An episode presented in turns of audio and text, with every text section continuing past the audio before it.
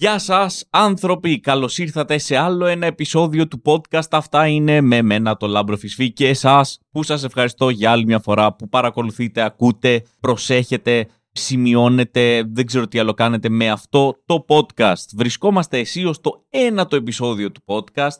Πριν από κάποιες μέρες ε, είχε έρθει στην Αθήνα ο κύριος Ερντογάν για επίσκεψη δεν ξέρω για εσάς, αλλά όποτε έρχεται ένας τέτοιος τύπος, ένας τέτοιος ηγέτης, ένας τέτοιος τρελός στην Αθήνα, εγώ αγχώνομαι full. Αγχώνομαι γιατί. Ότι, αγχώνομαι αν, αν γίνει κάτι. Αγχώνομαι μην γίνει κάτι όσο είναι εδώ.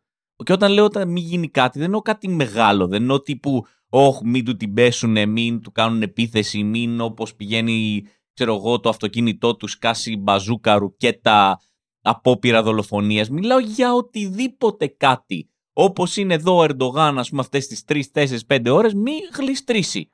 Μην πάει να ανέβει ένα σκαλί και σκοντάψει, πέσει και σπάσει το πόδι του. Μην έχει λιμένα κορδόνια, τα πατήσει και πέσει. Ε, μην γλιστρήσει, μην χτυπήσει σε κάποιο δέντρο στο πεζοδρόμιο. Μην πάθει οτιδήποτε. Αγχώνω, μέσα σε φάση είναι 5 ώρες, συγκεντρωθείτε όλοι, μην πάθει τίποτα, γιατί άμα πάθει, ποιος ξέρει τι θα κάνει ποιος ξέρει πώς θα αντιδράσει ένας τέτοιος άνθρωπος. Μπορεί να γυρίσει στην Τουρκία και να πούνε τι έγινε εκεί, τι έγινε. Ε, χτύπησα το μικρό μου δαχτυλάκι ε, σε ένα έπιπλο που είχε ο Μητσοτάκης εκεί που καθόμαστε και πόνεσα πολύ. Πόνεσες! Πόλεμο! Αυτό φοβάμαι ότι θα γίνει, καταλάβατε. Οπότε αγχώνομαι σε φάση ήρεμα, παιδιά, προσεκτικά όλοι, να φύγει από εδώ, να μην έχει πάθει τίποτα. Κατά τα άλλα, έχω πολλά να σας πω σήμερα στο επεισόδιο που έρχεται, οπότε πάμε να ξεκινήσουμε.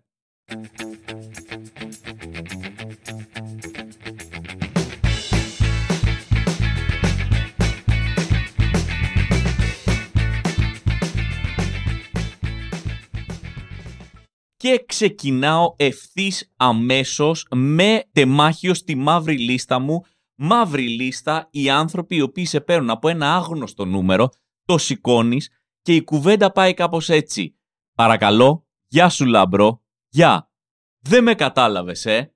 Πού να σε καταλάβω, ρε φίλε. Είπες γεια σου λάμπρο. Είπες τρεις λέξεις. Τι είμαι εγώ για να σε καταλάβω από αυτές τις τρεις λέξεις; Είμαι κάποιο AI αναγνώρισης φωνής. Είμαι κάποιο λογισμικό τόσο εξελιγμένο που θα ακούσω τρεις δικές σου λέξεις. Γεια σου λάμπρο. Και θα είμαι σε φάση analyzing voice. Analyzing voice. Κώστας Γεωργίου ματς. Πώς θα γίνει αυτό το πράγμα; Πώς μπορώ εγώ να σε καταλάβω από τρεις δικές σου λέξεις όταν δεν έχω και το νούμερο από το οποίο με παίρνεις; Για να σε καταλάβω από τρεις λέξεις πρέπει να έχεις τέρμα αναγνωρίσιμη φωνή. Να σηκώσω εγώ το τηλέφωνο, να είμαι σε φάση γεια και να ακούσω έλα μωρικουλή. Εκεί να σε καταλάβω κύριε Ψινάκη τι κάνετε ας πούμε. Σας κατάλαβα ε, με μία λέξη σας κατάλαβα. Αλλά κατά τα άλλα πώς θα σε καταλάβω; Λέω όχι δεν σε κατάλαβα. Εντάξει να σου δώσω μια βοήθεια. Τι γίνεται τώρα ξαφνικά; Είμαι σε κάποιο τηλεπαιχνίδι, χωρίς τη θέλησή μου. Απλά με πήρες ένα τηλέφωνο και αποφάσισες να αρχίσεις να μου βάζεις γρήφου, ερωτήσεις. Μπήκα σε μια φάση, θέλεις τη βοήθεια ε, του κοινού για να κερδίσεις 100 ευρώ στο παιχνίδι. Ποιος γνωστός σου σε παίρνει τηλέφωνο; Λέω, ξέρω εγώ, δώσε μια βοήθεια. Και ο τύπος, παιδιά, μου δίνει την εξής βοήθεια. Λοιπόν, ΤΕΗ Αθηνών 2001. Ωραία φίλε μου, το έχω τώρα. ΤΕΗ Αθηνών 2001. Πόσα άτομα ήταν 4.000. Κάτσε να τα κάνω narrow down.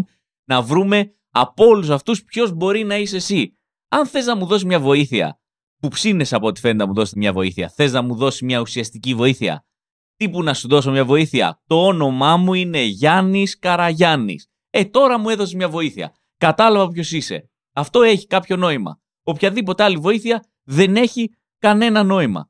Προφανώς εννοείται ότι μου είπε το όνομά του, εννοείται ότι παρότι μου είπε το όνομά του δεν έχω ιδέα ποιος ήταν αυτός ο άνθρωπος, δεν κατάλαβα ποιος είναι αυτός ο άνθρωπος, αλλά εννοείται έκανα αυτό που πρέπει να κάνεις. Δεν γίνεται να κάνεις κάτι άλλο, δεν μπορεί να σου πει άλλος, έλα ρε, εσύ, ο Γιάννης Καραγιάννης και να είσαι εσύ. Ναι, όχι, πάλι τίποτα. Πάλι, πάλι, όχι, καμία σχέση. Δεν έχω ιδέα πρέπει αναγκαστικά να κάνεις το Γιάννης Καραγιάννης. Έλα ρε, ρε Γιάνναρα, έλα ρε Γιάννη. Πούσε ρε Καραγιανέιρο. Κατευθείαν πρέπει να του βγάλεις κάποιο παρατσούκλι, λες και τον φώναζες έτσι, ξέρω εγώ, όσο ήσασταν μαζί. στα ΤΕΙ Αθηνών, ας πούμε. Έλα ρε ψυχή, τι κάνεις; Και μετά αρχίζεις και πετάς generic ερωτήσεις, καθόλου συγκεκριμένες, ρε παιδί μου. Όσο πιο vague ερωτήσεις μπορείς να έχεις. Είσαι φάση, έλα ρε, να σου πω, για πες, πώς πάει, είσαι ακόμα εκεί που ήσουν. Α, πάρτα. Δεν έχω ιδέα που είσαι, δεν έχω ιδέα που ήσουν, αλλά είσαι εκεί που ήσουν. Εκεί που σε θυμάμαι, εκεί που σε άφησα, ήσουνα. Πού σε άφησα, πού ξέρω που σε άφησα. Με το άλλο που είχες τότε, καλά, κάτι δεν θα είχε. Δεν μπορεί να μην είχε κάτι. Μια χαρά ερώτηση είναι αυτή. Έτσι, οπότε το πας να το βρεις έτσι, δεν έχεις κάτι άλλο. Η δική μου θεωρία να σου πω ποια είναι, άμα κάποιος άνθρωπος έχουν περάσει 10-15 χρόνια από την τελευταία φορά που έχετε να τα πείτε, που έχετε να μιλήσετε, νομίζω ότι αυτή η γνωριμία παραγράφεται. Delete. Διαγράφεται. Δεν υπάρχει πλέον αυτή η γνωριμία. Δεν είσαι υποχρεωμένος να ξέρεις τίποτα για αυτόν τον άνθρωπο. Έχετε να μιλήσετε 10 χρόνια και σε παίρνει κάποιος, Πού είσαι ρε, εσύ; Όχι, φίλε μου, δεν είμαι. Θα πρέπει να το πάρουμε όλο από την αρχή. Από το μηδέν ξανά. Δεν μπορεί να έχει απέτηση κάποιος που έχει να τον δεις 10 χρόνια και στην τελική και όταν τον είχες δει πριν 10 χρόνια είχατε πιει ένα καφέ να τον θυμάσαι. Delete, refresh, restart, πάμε πάλι.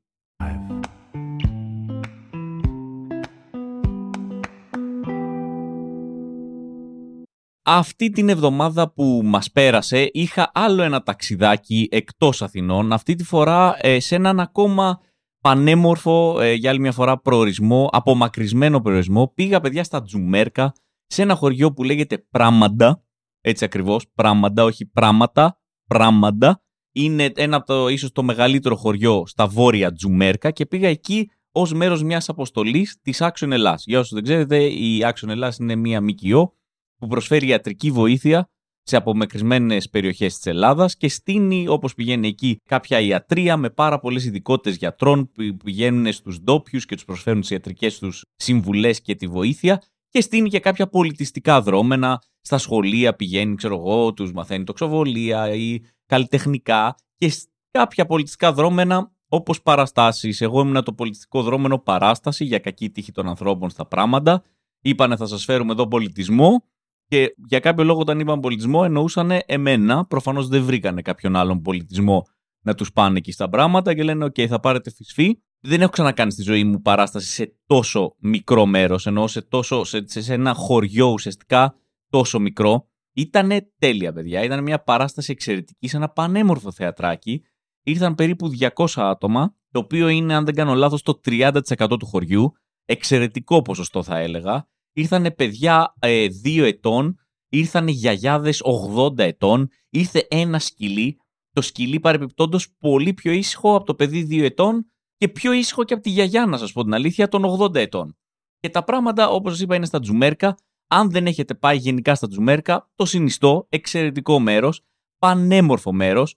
Έτσι μας είπανε, εμείς δεν είχαμε την τύχη να το δούμε, γιατί δύο μέρες που ήμασταν εκεί είχε φούλο μίχλη άνοιξε λίγο προς το τέλος και από ό,τι είδα από μια σχισμή μέσα από ένα σύννεφο, πανέμορφο μέρος παιδιά, η φύση εξαιρετική να πάτε. Ε, το μόνο θέμα είναι ότι πρέπει να αντέχετε λίγο τις στροφές. Γιατί μιλάμε παιδιά για στροφές, όχι αστεία τώρα έτσι, δηλαδή είναι φουρκέτα, 5 μέτρα, φουρκέτα, 3 μέτρα, φουρκέτα, ανάβαση και κάθε 2 μέτρα είναι λες και κάνεις στροφή γύρω, γύρω από τον εαυτό σου. Κάποιες φορές οριακά κάνεις σβούρα, κάποιες φορές είσαι μέσα σε στροφή και είναι σαν να γίνεται κι άλλη μια στροφή μέσα στη στροφή.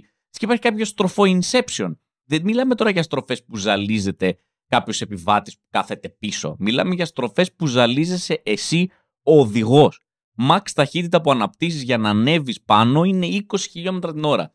Για κάνα 40 λεπτό, παιδιά, το πήγαινα max με Δευτέρα. Σε κάποια φάση τρελάθηκα και λέω: Ρε, θα καρφώσω τρίτη. Καρφώνω τρίτη και το αμάξι όχι δεν τράβαγε άρχισε να κυλάει προς τα πίσω και έχει και πινακίδες παντού προσοχή ελάφια, το οποίο εννοείται δεν είναι θέμα, έτσι δεν είδαμε κανένα ελάφι, αλλά και να βλέπουμε δηλαδή με την ταχύτητα που πηγαίνεις, ακόμα και να πέσεις πάνω σε ελάφι, τίποτα δεν θα γίνει. Τίποτα. Ε, θα, απλά θα σαν να σκουντίξει το ελάφι. Άντε να κάνει ένα μικρό βαθυλωματάκι το αμάξι. Το ελάφι δεν θα καταλάβει τίποτα.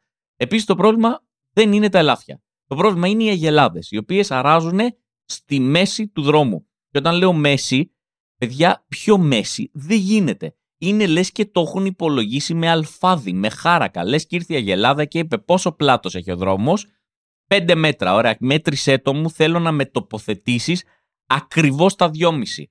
Θέλω να μπω σε ένα σημείο που να κλείσω το δρόμο, ε, να μην υπάρχει περίπτωση να περάσει από πουθενά αμάξι, ρε παιδί μου. Θα αράξω ακριβώς στη μέση του δρόμου. Είναι πραγματικά λες και το έχουν κλείσει επιτελέ και κάνουν πορεία διαμαρτυρίας για κάτι. Δεν ξέρω, Αθήνα για να κλείσουμε δρόμο, κατεβάζουμε, ξέρω εγώ, 500 άτομα για να κλείσει δρόμο. Νομίζω πρέπει να το σκεφτούμε, παιδιά. Η λύση είναι αγελάδα. Οργανώνεις ελαλητήριο, δεν χρειάζεσαι 500, 1000, 2000 άτομα. Τέσσερις αγελάδες έχεις κλείσει την Αλεξάνδρας. Ξεκάθαρα πράγματα.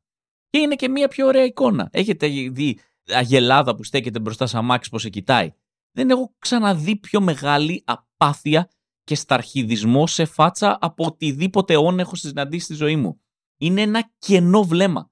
Τα μάτια σε κοιτάνε και είναι σαν να σου λένε εδώ είναι η περιοχή μου, θα κουνηθώ όποτε γουστάρω. Τα μάτια σε κοιτάνε, αλλά δεν σε κοιτάνε κιόλας. Είναι καταπληκτικό. Δεν ξέρω πώς γίνεται να σε κοιτάει η Αγελάδα, αλλά να νιώθεις ότι δεν σε κοιτάει. Σε κοιτάει ξεκάθαρα, αλλά είναι λες και τα μάτια δεν σε βλέπουν. Λες και δεν υπάρχεις εσύ και το αμάξι σου όλο. Εν τω μεταξύ, αν κορνάρεις, άστο. Αν κορνάρεις αγελάδα, η αγελάδα είναι σε φάση κόρναρες. Τώρα είναι που δεν κουνιέμαι.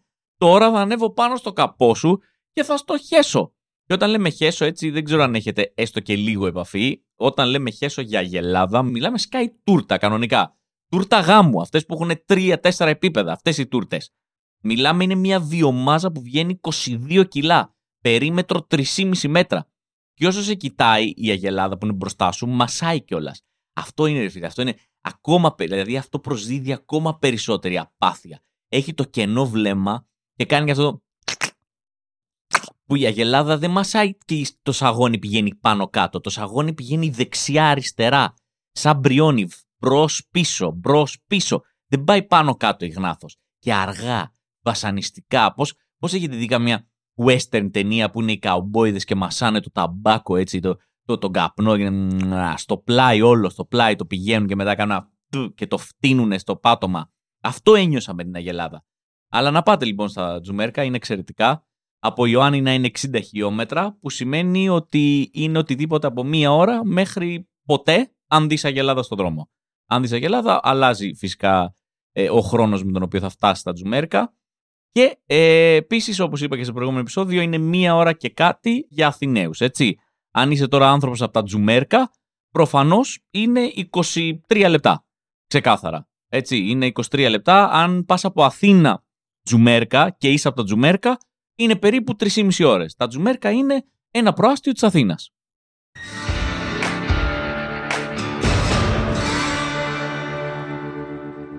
Δεν ξέρω ε, τι σχέση έχετε εσείς με το κλάμα. Δεν ξέρω πόσο συχνά κλαίτε, δεν ξέρω αν είστε άνθρωποι που σας αρέσει να κλαίτε, αν έχετε μία εκτό, εκτόνωση, όχι εκτόνωση, δεν είναι μία έκπτωση με, εκτόν, με εκτόνωση. Αν και θα υπήρχε αυτό το concept, θα ήταν πάρα πολύ ωραίο. Η εκτόνωση είναι σε έκπτωση. Σήμερα είναι μία εκτόνωση, τραγικό λογοπαίγνιο. Μπορείτε να σταματήσετε να ακολουθείτε αυτό το podcast τώρα τι θέλω να πω ουσιαστικά, υπάρχει μια καινούργια φάση στο TikTok αυτή την περίοδο, η οποία είναι ένα φίλτρο, ένα, μια εφαρμογή, δεν ξέρω ακριβώς τι είναι, όπου παίρνεις κοντινό βίντεο τη φάτσα σου και αυτό αρχίζει και σε γερνάει σταδιακά. Πάνω από τη φάτσα σου μπαίνει η ημερομηνία 2023 και σιγά σιγά αρχίζει αυτό και πάει 24, 25, 26, 27, 28, 29 και φτάνει, ξέρω εγώ, νομίζω μέχρι το 73. Άρα ουσιαστικά σε γερνάει 40-50 χρόνια. Δεν έχω καταλάβει ακριβώς γιατί παίζουν διαφορετικά βίντεο. Είναι μια φάση λοιπόν που κοιτάς την κάμερα και απλά σταδιακά αρχίζεις και γερνάς. Τα μαλλιά γκριζάρουν, φεύγουν, αρχίζουν και δημιουργούνται ζάρες στα μάτια, αρχίζει όλη η φάτσα και γίνεται πιο έτσι γερασμένη. Και το θέμα ποιο είναι, ρε παιδί μου; Ακούγεται οκ, δεν ακούγεται καθόλου, ας το πούμε, θλιβερό όλο αυτό. Πού αρχίζει και γίνεται, παιδιά, θλιβερό είναι ότι όλοι οι άνθρωποι που το κάνουν αυτό βλέπουν ουσιαστικά μία εκδοχή του πατέρα τους ή της μάνας τους. Εντάξει, δηλαδή βλέπεις έναν άνθρωπο να γερνάει και από πάνω γράφει μπαμπά σαν και σένα. Μαμά δεν θα το δεις ποτέ αυτό, αλλά κοίτα, είμαστε ίδιοι. Μπαμπά, μου λείπεις, αλλά τώρα που βλέπω εμένα ως εσένα, μου λείπεις ακόμα πιο πολύ. ακούγεται η φωνή μου σαν να το κοροϊδεύω, αλλά η αλήθεια είναι ότι με έχει καταστρέψει. Με, δηλαδή κάθε φορά που πετυχαίνω τέτοιο βίντεο αρχικά για κάποιο λόγο πρέπει να το δω, δεν μπορώ να αντισταθώ στο να μην το δω και λυγίζω ρε, σπάω. Όταν βλέπω ανθρώπους και γράφει μπαμπά είμαι σαν και σένα, μαμά ξέρω ότι έφυγες νωρίς, αλλά κοίτα πώς θα ήσουν και εσύ και πώς θα είμαι και εγώ, δε παιδιά με, με σπάει, με λυγίζει κανονικά. Δεν, δεν, δεν, δεν μπορώ, δηλαδή είναι, το βλέπω μέσα σε 20 δευτερόλεπτα, έχω, έχω δακρύσει, δεν μπορώ να, να, να το χειριστώ. Είναι σαν να ανοίγει κάποιος ένα συμφώνει, δεν ξέρω, σαν, σαν να ανοίγει μία βρύση, βρρ, κατευθείαν. Δάκρυα. Πέφτουνε. Είναι μάλλον σε αυτήν την ηλικία που δεν μπορώ. Τέτοια, τέτοια πράγματα είναι trigger, επειδή μέσα κάποιος να πατάει ένα κουμπί και εγώ να αρχίζω να κλαίω. Από την άλλη, να σου πω κάτι, τι, τι κάνουμε πλέον; Τι είναι αυτό το πράγμα; Κάποιος έφτιαξε ένα πράγμα το οποίο σε γερνάει και όλοι τώρα έχουμε μπει σε μια φάση να δούμε πώς είμαστε γερασμένοι. Πριν λίγο καιρό βλέπαμε πώς θα ήμασταν νέοι άμα ήμασταν στο κολέγιο και άμα ήμασταν δεν ξέρω σε ποια εποχή. Τώρα ξαφνικά λένε πάει αυτό, πέρασε. Τώρα θέλω να δω πώς θα είμαι γερασμένος. Είμαστε σε μια εποχή που όλοι κάνουν τα πάντα για να μείνουν νέοι και καπάκια ψάχνουν ένα φίλτρο για να δούνε πώς θα είναι όταν θα είναι στα 75 τους. Έχει ξεφύγει η φάση. Δεν ξέρω τι άλλο θα μας πετάξουν πραγματικά. Θες να δεις πώ θα ήσουν άμα θα ήσουν γυναίκα. Το κάναμε. Πώς θα είσαι άμα θα είσαι 75. Ψήνεσαι να δεις πώς θα είναι τα κοκαλά σου αφού πεθάνεις 20 χρόνια μετά. Θέλεις να δεις πώς θα ήσουν άμα ήσουν Αυστραλοπίθηκος. Θες να δεις άμα ήσουν διασταύρωση, ξέρω εγώ, δεινοσαύρου με καμιλοπάρδαλη. Φαντάζεστε κάποια στιγμή αυτό να πας να το εξηγήσεις σε έναν άνθρωπο αυτή την εφαρμογή, να την εξηγήσεις έναν άνθρωπο που έζησε όντως δύσκολες εποχές. Να πας σε κάποιον το, το 40 και να του πεις: Έλα εδώ, έλα εδώ, να σου δείξω τι έχουμε, φίλε. Έλα εδώ, εσύ τώρα πόσο είσαι, ε, 35, ε, και ζεις στη δεκαετία έτσι, 1940, πόλεμοι και τέτοια. Ε, σοβαρά προβλήματα εσύ, αλλά άκου εδώ τι έχω για σένα. Θα βάλεις τη φάτσα σου εδώ και θα σου δείξει πώς θα είσαι στα 75 σου. Ε, ε, πιστεύεις ότι δεν θα φτάσεις στα 75, είναι πολύ πιθανό να μην τα φτάσεις στα 75. Πολύ πιθανό να μην φτάσεις καν τα 36. Έχεις να φας 1,5 μήνα, αλλά δεν θες να δεις πώς θα είσαι αν φτάσεις στα 75. Γιατί ξες τι, υπάρχει περίπτωση να μοιάζεις πάρα πολύ με τον μπαμπά σου αν φτάσεις στα 75. Τι; Ο, ούτε ο πατέρας σου έφτασε στα 75. Στα πόσα πέθανε; Στα, στα 45. Ok, okay, ωραία, πάει όλο και χειρότερα. Δεν ξέρω πραγματικά. Δεν ξέρω τι μπορεί να, να μας ψυχαγωγήσει πλέον. Πραγματικά πρέπει να δούμε τώρα πώς θα είμαστε 40 χρόνια για, για να μας ε, ψυχαγωγήσει. Και εγώ σας λέω λυγίζω, δεν μπορώ. Δεν, δεν θέλω να το κάνω. Δεν υπάρχει ποιος να το κάνω εγώ αυτό το πράγμα. Άμα πάω και το κάνω, είμαι σίγουρος όπως τραβάει το βίντεο και με μεγαλώνει, θα σπάσω. Ρε. Θα, θα, θα σπάσω σε αυτό το κακό κλάμα. Αυτό που όταν κλε, μαζεύεται και το πρόσωπό σου, σαν να, σαν να συρρυκνώνεται, σαν όλα τα, τα στοιχεία του προσώπου, στα μάτια, το στόμα, η μύτη να γίνονται, να έρχονται όλα πιο κοντά. Που πιέζεται όλο το πρόσωπο. Και αυτό θα κάνει το βίντεο ακόμα χειρότερο, γιατί θα είμαι ήδη με ένα πιεσμένο πρόσωπο ο αλγόριθμος θα δει το πιεσμένο πρόσωπο, θα μου το κάνει ακόμα πιο γερασμένο, θα μοιάζω όλο και πιο πολύ με τον πατέρα μου, θα αρχίσω να κλαίω όλο και πιο πολύ. Και ξέρεις, όταν κλε και βλέπεις τον εαυτό σου να κλαίει, εκεί γίνεται φαύλος κύκλος. Και όταν σε έχει τύχει ποτέ να κλαίτε και να σε φάσει, πρέπει να το δω αυτό. Πρέπει να δω πώς είμαι τώρα που κλαίω και πας στον καθρέφτη και βλέπεις τον εαυτό σου να κλαίει στον καθρέφτη και απλά παίρνεις δύναμη, δηλαδή δίνεις κι άλλο για να δεις πόσο μπορείς να το φτάσεις. Κλε μπροστά στον καθρέφτη, ο εαυτός στον καθρέφτη σε κοιτάει, σου λέει: Μπορείς πιο πολύ, θα δώσω πιο πολύ. Είναι λίγο σαν τη σκηνή στον Τενήρο. Σε μένα κλε, ναι, σε σένα κλαίω. Σε μένα, σε μένα κλε, έτσι, ναι, σε σένα κλαίω. Οπότε δεν θα το κάνω εγώ. Εσείς, αν θέλετε να το κάνετε, αν το κάνετε, μπορείτε να μου το στείλετε, ειδικά αν μοιάζετε με κάποιο πατέρα που έχετε χάσει και συλληπιτήρια ή κάποια μάνα, γιατί θα λυγίσω άμα το δω. Οπότε στείλτε το μου.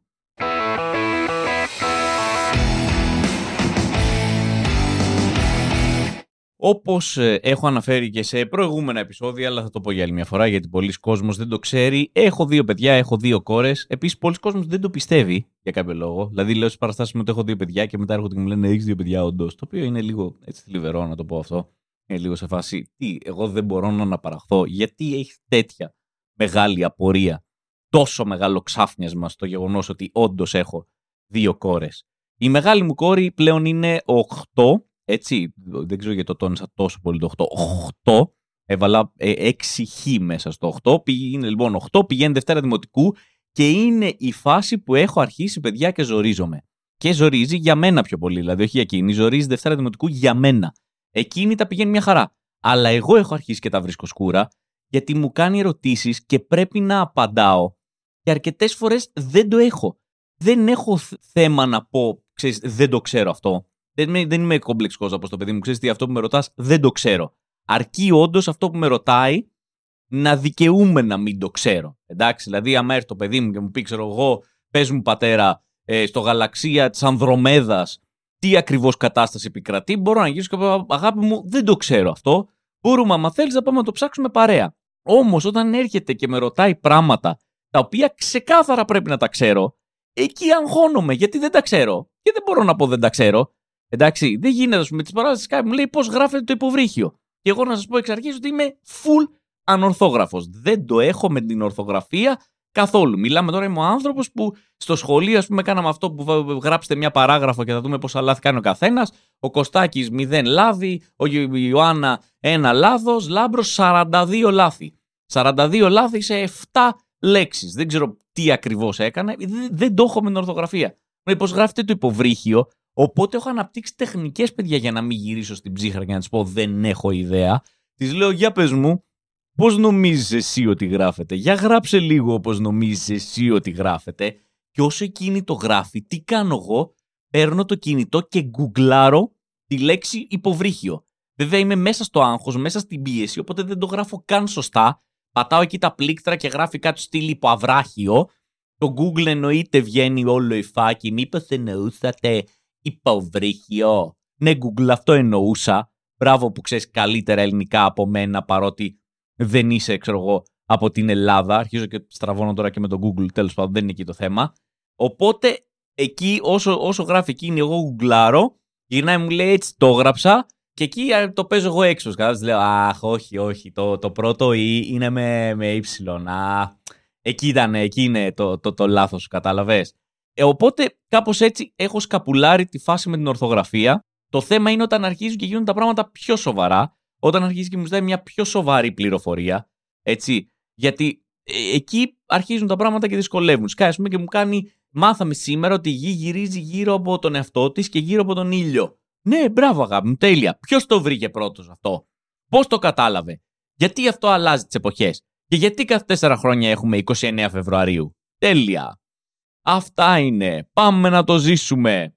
Ξύπνησα Κυριακή πρωί και έχω απροειδοποιεί το διαγώνισμα αστρονομία. Βγήκα από το υπνοδωμάτιο και μπήκα κατευθείαν σε κάποιο άλλο τηλεπαιχνίδι ε, από το πρώτο που σας εξήγησα. Έχει σκάσει η κόρη μου και ο Αρναούτογλου και μου κάνουν ερωτήσεις, ξέρω εγώ, για το ηλιακό μας σύστημα. Και εκεί τι κάνεις, θα σας πω τι κάνεις. Εκεί λες πολύ καλές ερωτήσεις, θα τα εξηγήσω όλα, αλλά δώσε μου μισό λεπτάκι γιατί τώρα, τώρα, τώρα που με ρώταγες αυτά, πρέπει να πάω τουαλέτα.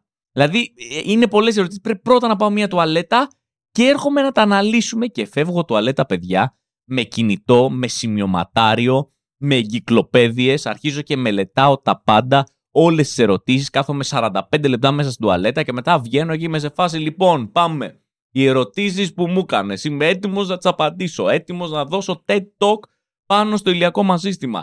Έχω φτιάξει PowerPoint με 19 slide. Τα ξέρω ό,τι θέλεις, θα σου τα πω τώρα. Τις απαντάω όλες τις ερωτήσεις και καπάκια φυσικά έχει και follow-up question. Εκεί είναι που με τρελαίνει. Αφού έχω απαντήσει τις 7 ερωτήσεις, μου κάνει ναι, α, και γιατί άλλοι πλανήτες δεν έχουν εποχές; Και εκεί μου ξανάρθε. Πρέπει να ξαναπώ τουαλέτα. Α, παιδιά, μια μέρα πήγα 12 φορές στην τουαλέτα, εντάξει. 12 φορές. Και δεν ξέρω, δεν έχω άλλο σύστημα. Αυτό είναι. Άμα μου κάνει πιο σύνθετη ερώτηση, από αυτή, που, ε, μια ερώτηση που δεν μπορώ να απαντήσω ή να κάνω έρευνα μέσα σε 30 λεπτά στην τουαλέτα, νομίζω ότι θα πρέπει να φύγω. Άμα σκάσει και με ρωτήσεις κάτι πολύ σοβαρό τύπου, δεν ξέρω. Ε, Πες μου παρά, σε παρακαλώ όλους τους λόγους για τους οποίους ξεκίνησε ο δεύτερος παγκόσμιος πόλεμος, συμμαχίες και γενικά ό,τι έγινε. Τέλεια. Τα λέμε, αγάπη μου, φεύγω. Έχω επαγγελματικό ταξίδι 7 μέρες. Θα γυρίσω και θα συζητήσουμε όλο το δεύτερο παγκόσμιο πόλεμο. Ε, βασικά θα γυρίσω κάποια ώρα που θα είμαι σίγουρος ότι εσύ θα κοιμάσαι. Τότε θα γυρίσω.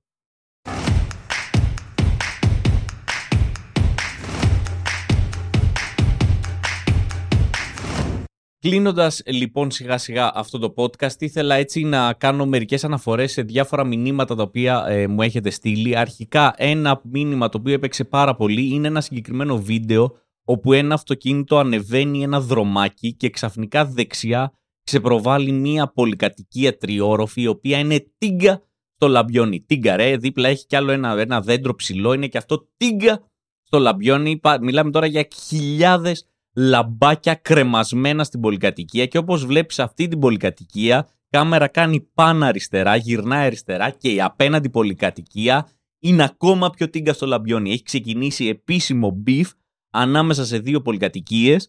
Αυτό ακριβώς που συζητούσαμε στο προηγούμενο ή προ-προηγούμενο θυμάμαι επεισόδιο όπου ένας γείτονας είπε έτσι είσαι, αυτό δεν είναι τίποτα, τώρα θα δεις. Πόσα έβαλες, τα βάλω τα διπλά και την επόμενη χρονιά ο άλλος είπε αυτά, Τώρα θα δεις. 67 ταράνδου, 52 αϊβασίλειδε.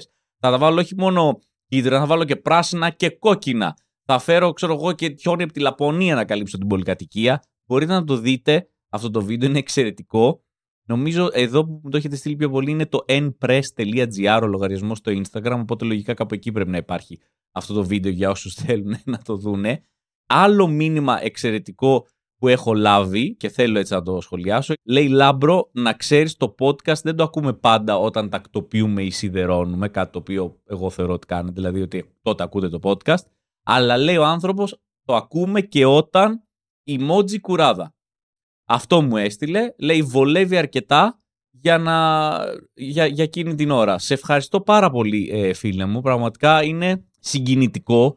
Δηλαδή από εκεί που νόμιζα ότι το podcast μου είναι ένα background noise το οποίο παίζει όταν κάποιος μαγειρεύει, όταν κάποιος σιδερώνει, όταν ε, κάποιος κάνει δουλειές σπιτιού, ήρθες εσύ και μου λες όχι λάμπρο, μην νομίζω ότι τα ακούμε μόνο τότε το podcast σου και εγώ περιμένω ότι θα ακούσω κάτι του στυλ όχι.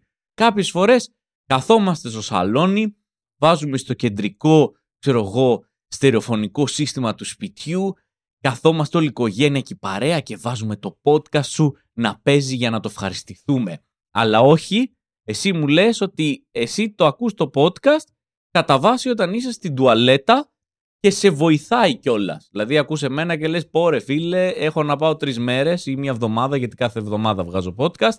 Ευτυχώς έβγαλε ο φυσφής και τώρα μπορώ να δώσω πόνο. Δηλαδή, τύπου αυτό μου βάζει ένα έξτρα βάρος μια έξτρα ευθύνη γιατί αν κάποια στιγμή αποφασίσω να πάρω ρεπό μία εβδομάδα έχω και σένα να σκέφτομαι τώρα ότι μπορεί να μην μπορείς να πας στην τουαλέτα.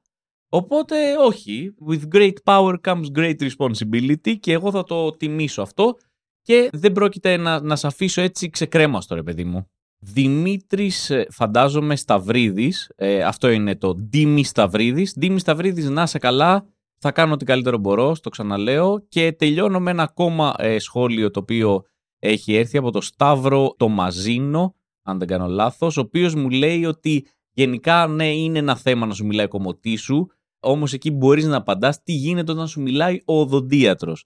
Εντάξει, εκεί παιδιά το έχω αναλύσει πάρα πολλές φορές και στο στάντα μια καταπληκτική στιγμή όταν ο οδοντίατρος έχει βάλει έξι σωληνάκια μες στο στόμα σου, τρεις τροχούς, τα δύο του χέρια και αποφασίζει ότι αυτή είναι μια καλή στιγμή για να πιάσετε κουβέντα.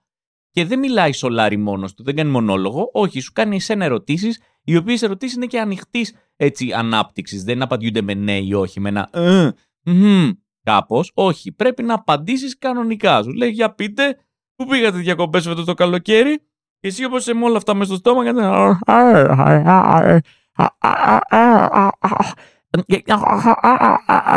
και το απίστευτο, παιδιά, με τους Έλληνες οδοντίατρους είναι ότι καταλαβαίνουν τι λες. Το ακούνε αυτό και κάνουν ναι, η πάρωση είναι πανέμορφη τον Αύγουστο. Έχετε απόλυτο δίκιο. Δεν ξέρω, νομίζω ότι είναι κάποιο μάθημα στην ιατρική, τέταρτο έτος, που τους δίνουν έτσι μια μπερδεμένη φράση, ένα και τους λένε τι ακούσατε; Listening comprehension για οδοντίατρους. Ακούμε εδώ μια κασέτα. Ναι, ο λογαριασμός ρεύματος ήταν πολύ ακριβώ. Αυτό είπε ο άνθρωπος. Λοιπόν, ευχαριστώ για τα μηνύματα. Συνεχίστε να μου στέλνετε. Γενικά η επαφή σας με συγκινεί. Μ' αρέσει. Είναι σαν να μην είμαι μόνος μου σε όλο αυτό. Οπότε έχουμε τα social media, τα ξέρετε ποια είναι. Υπάρχει και το site μου, labrosesvis.com. Μπορείτε να μου στέλνετε μηνύματα και από εκεί όσοι έχετε φύγει από τα social media και καλά κάνατε. Θα τα ξαναπούμε την επόμενη εβδομάδα. Μέχρι τότε να είστε καλά.